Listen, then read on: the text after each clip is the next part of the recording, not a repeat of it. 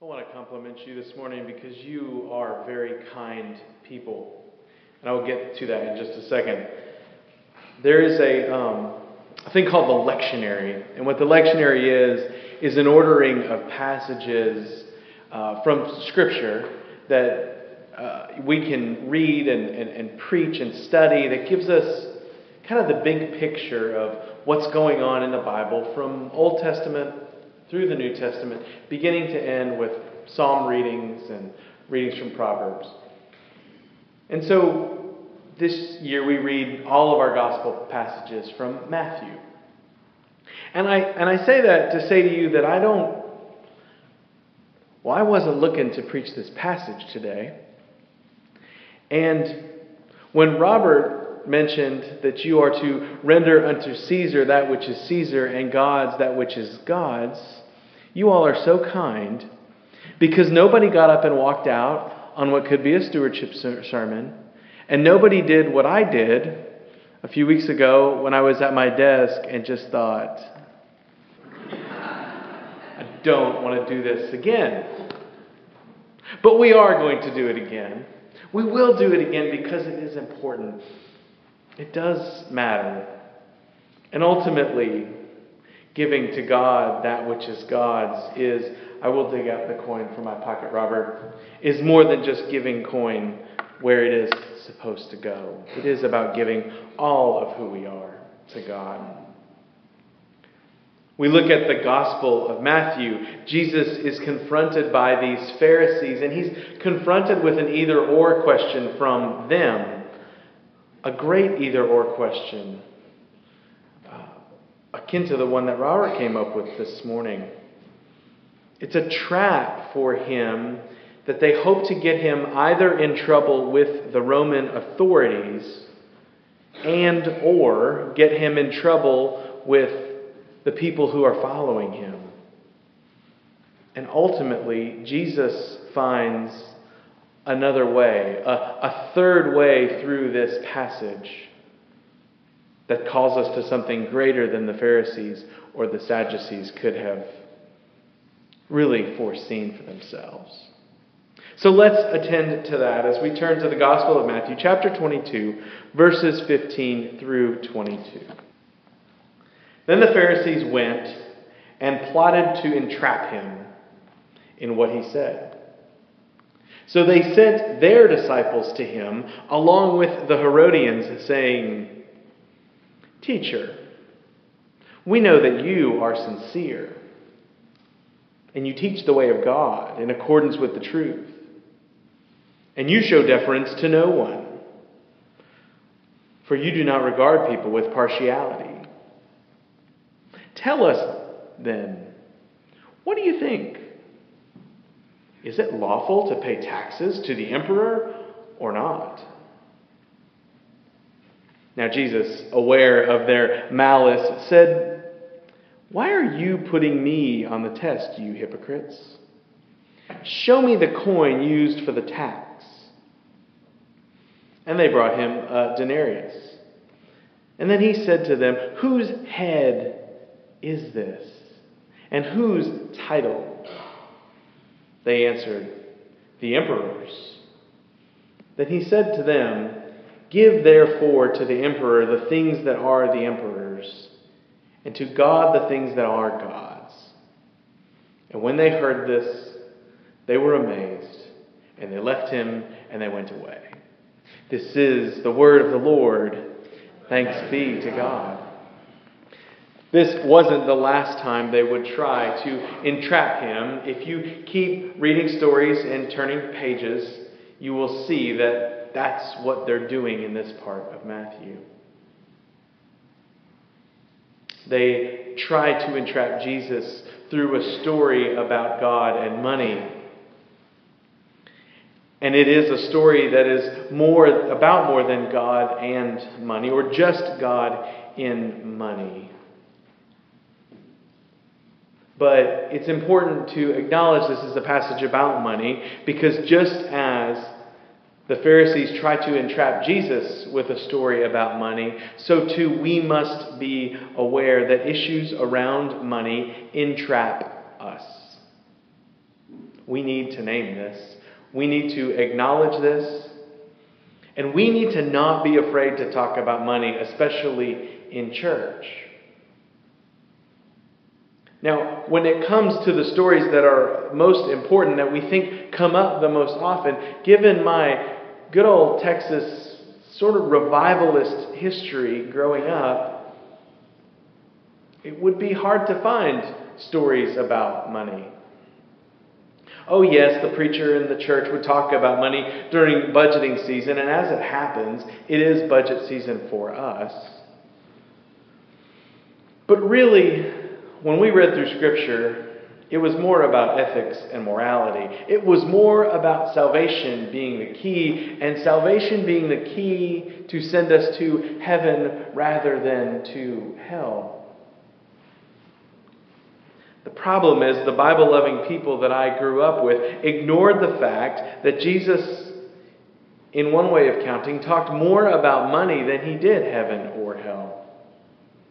Eleven of the 39 parables Jesus shared were about finances. That's more than a quarter.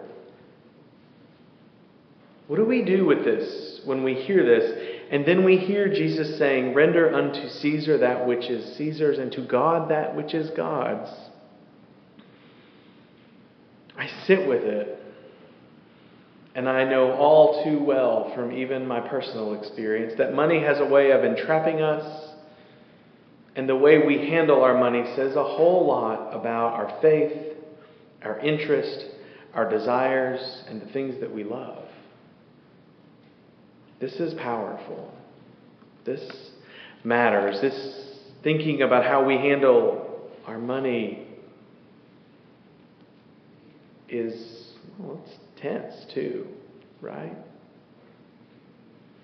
I realize, though, if Jesus talks about money one every four parables, then there might be a connection between how we think about our money and how we experience God.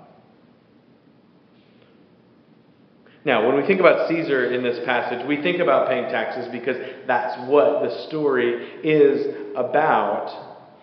Uh, but I don't know how often or how, rec- how much recently you looked at your checkbook, but um, these days I'm starting to wonder, given my bills, if Caesar is not uh, a Visa card or a car payment or an Amazon account, a student loan, or maybe even Blue Cross Blue Shield of North Carolina. Yeah, that one's not funny. It hurts, doesn't it?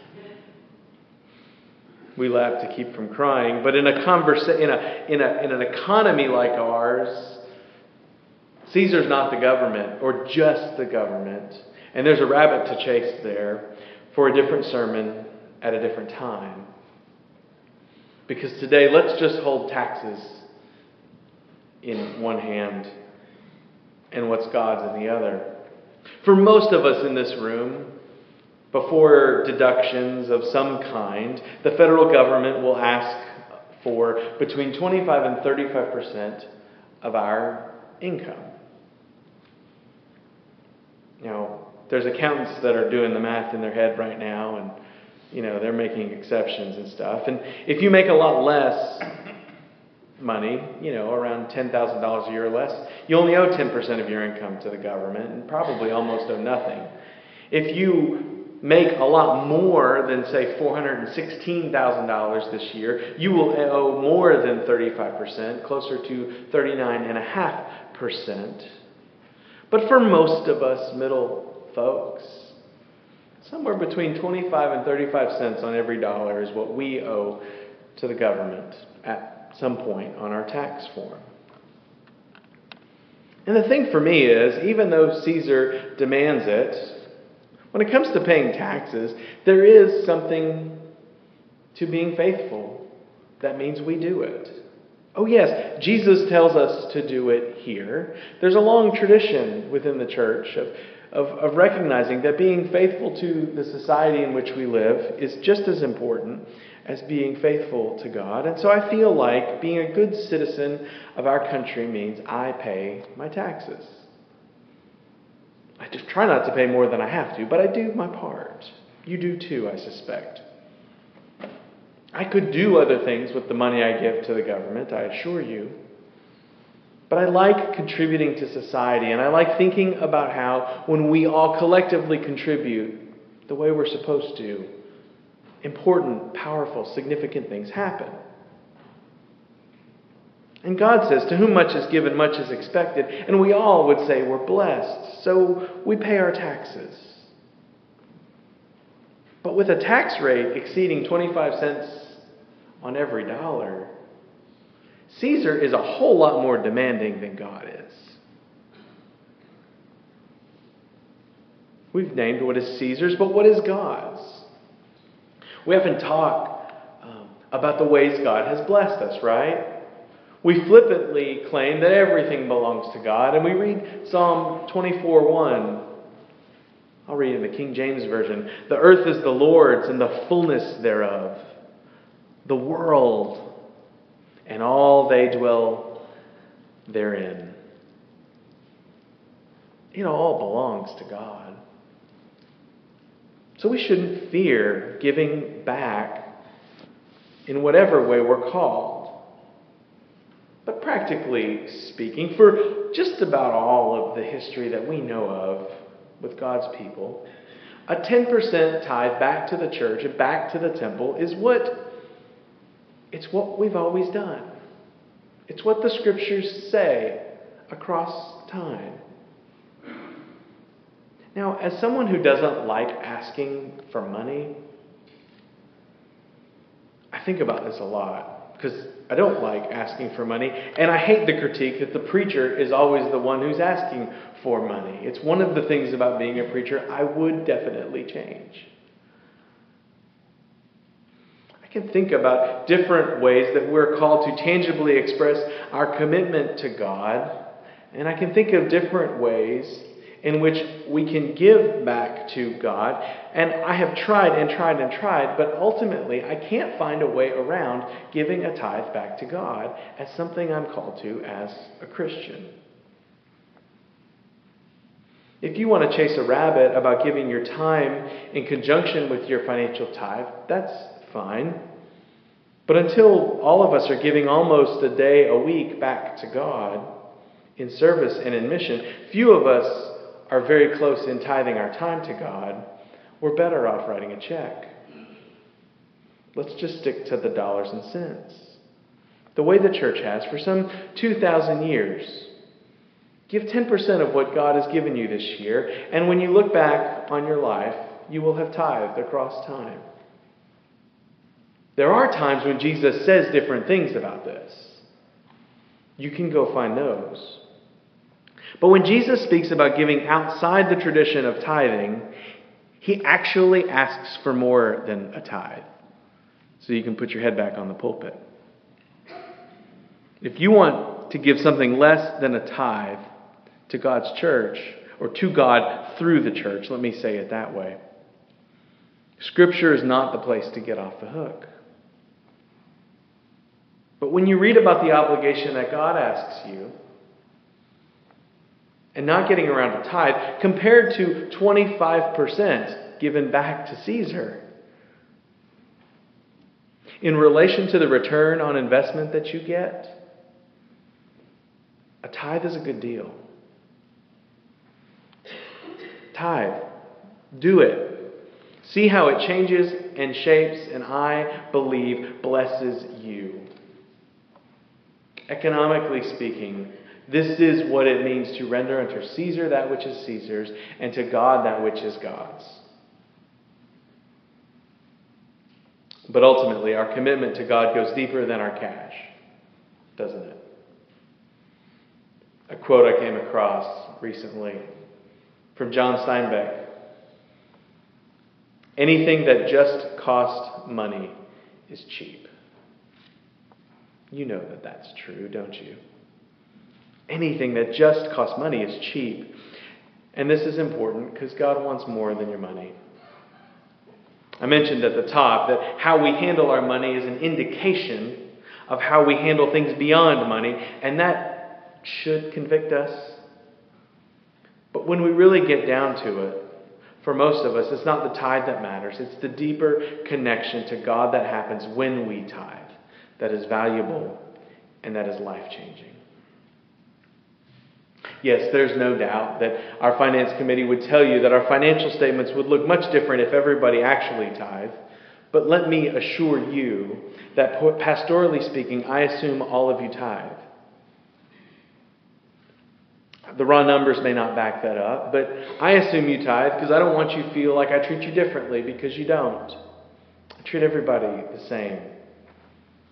I assume everybody gives a tithe so that everybody is making the same commitment to God through the church. But the thing about God's power in the world is that it's not limited by finances. It's limited by what we're willing to give of ourselves. And the thing that would excite me most for a church is the biggest difference in our lives that would happen. And the biggest difference that would happen through this church, in this community, if it were full of a, a, a church full of people who are correctly appropriating things to God and to Caesar. If a tithe was a, a commitment to God through the church, our spiritual lives would then follow. And that would change our relationships. That would change our way of seeing church and our way of blessing the world. And that would be exciting. That would be life changing. And when we are giving something tangible to someone else that actually belongs to God, well, it's going to be more difficult to see God at work in different parts of our lives. You see, since how we handle our tangible things is likely an indication of how we handle our spiritual lives, then we look at our checkbook and we discern our commitments. We look at our resources and we see how we're allocating them, and we look at we've been given at what we've been given by God, and we discern if we've given it to some other Caesar somewhere. And yeah, this is convicting. Yeah, this is hard.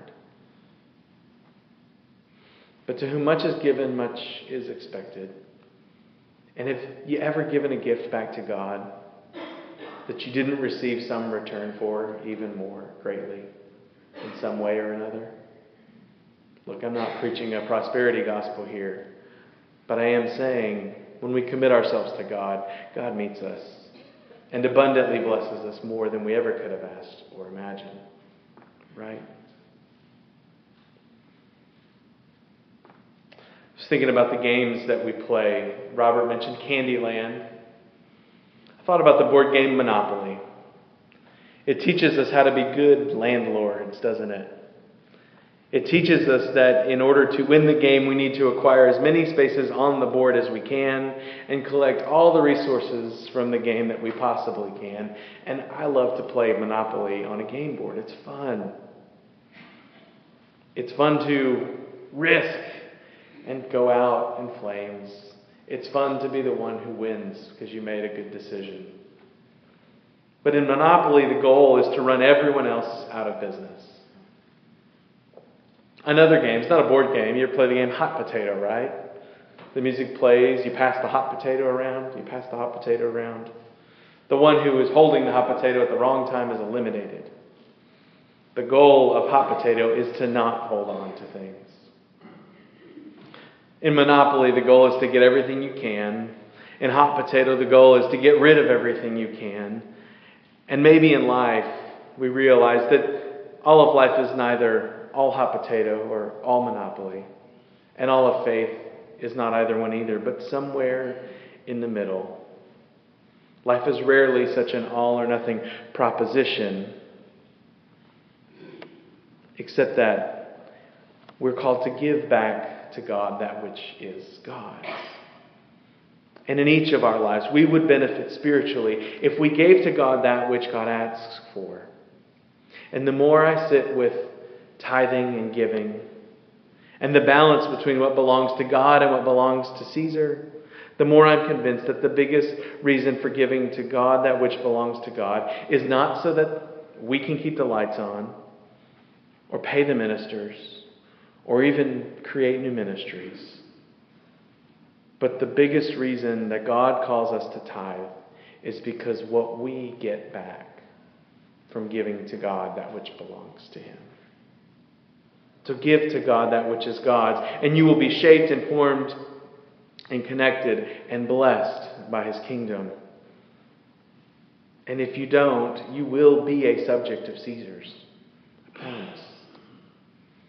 So today I pray we have the wisdom to correctly allocate the things that we have that are within our control. And that we might allocate things in ways that shape us as God's children to bless this world He's created and given us. And in that way, we render our lives and our world to God. And I cannot think of a better thing for a gathering of Christians to do with themselves, with their lives, and with their checkbooks. Let us pray to God for the courage to do that. Will you join me?